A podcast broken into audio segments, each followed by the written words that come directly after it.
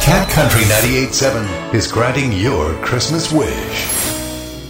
Jackie, tell us about your Christmas wish. Just one moment. Um, we've had a pretty rough year this year. Um, I lost my husband, and my son is in my rock. He um, is having problems with his car getting back that he uses to go back and forth to college. And um, I just wanted, there's no extra money, you know, because we lost half my income um, when my husband passed away um, of COVID.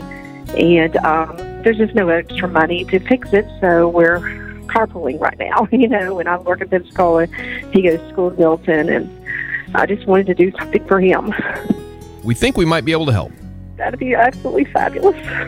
Mobile mechanic Evan Crockett with Crockett's Auto Repair and Service is going to fix your son's vehicle so he can get to college.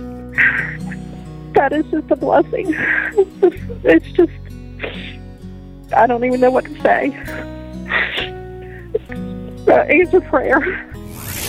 What is your Christmas wish? Christmas wish. Tell us your wish online at catcountry987.com. Making Christmas a little brighter.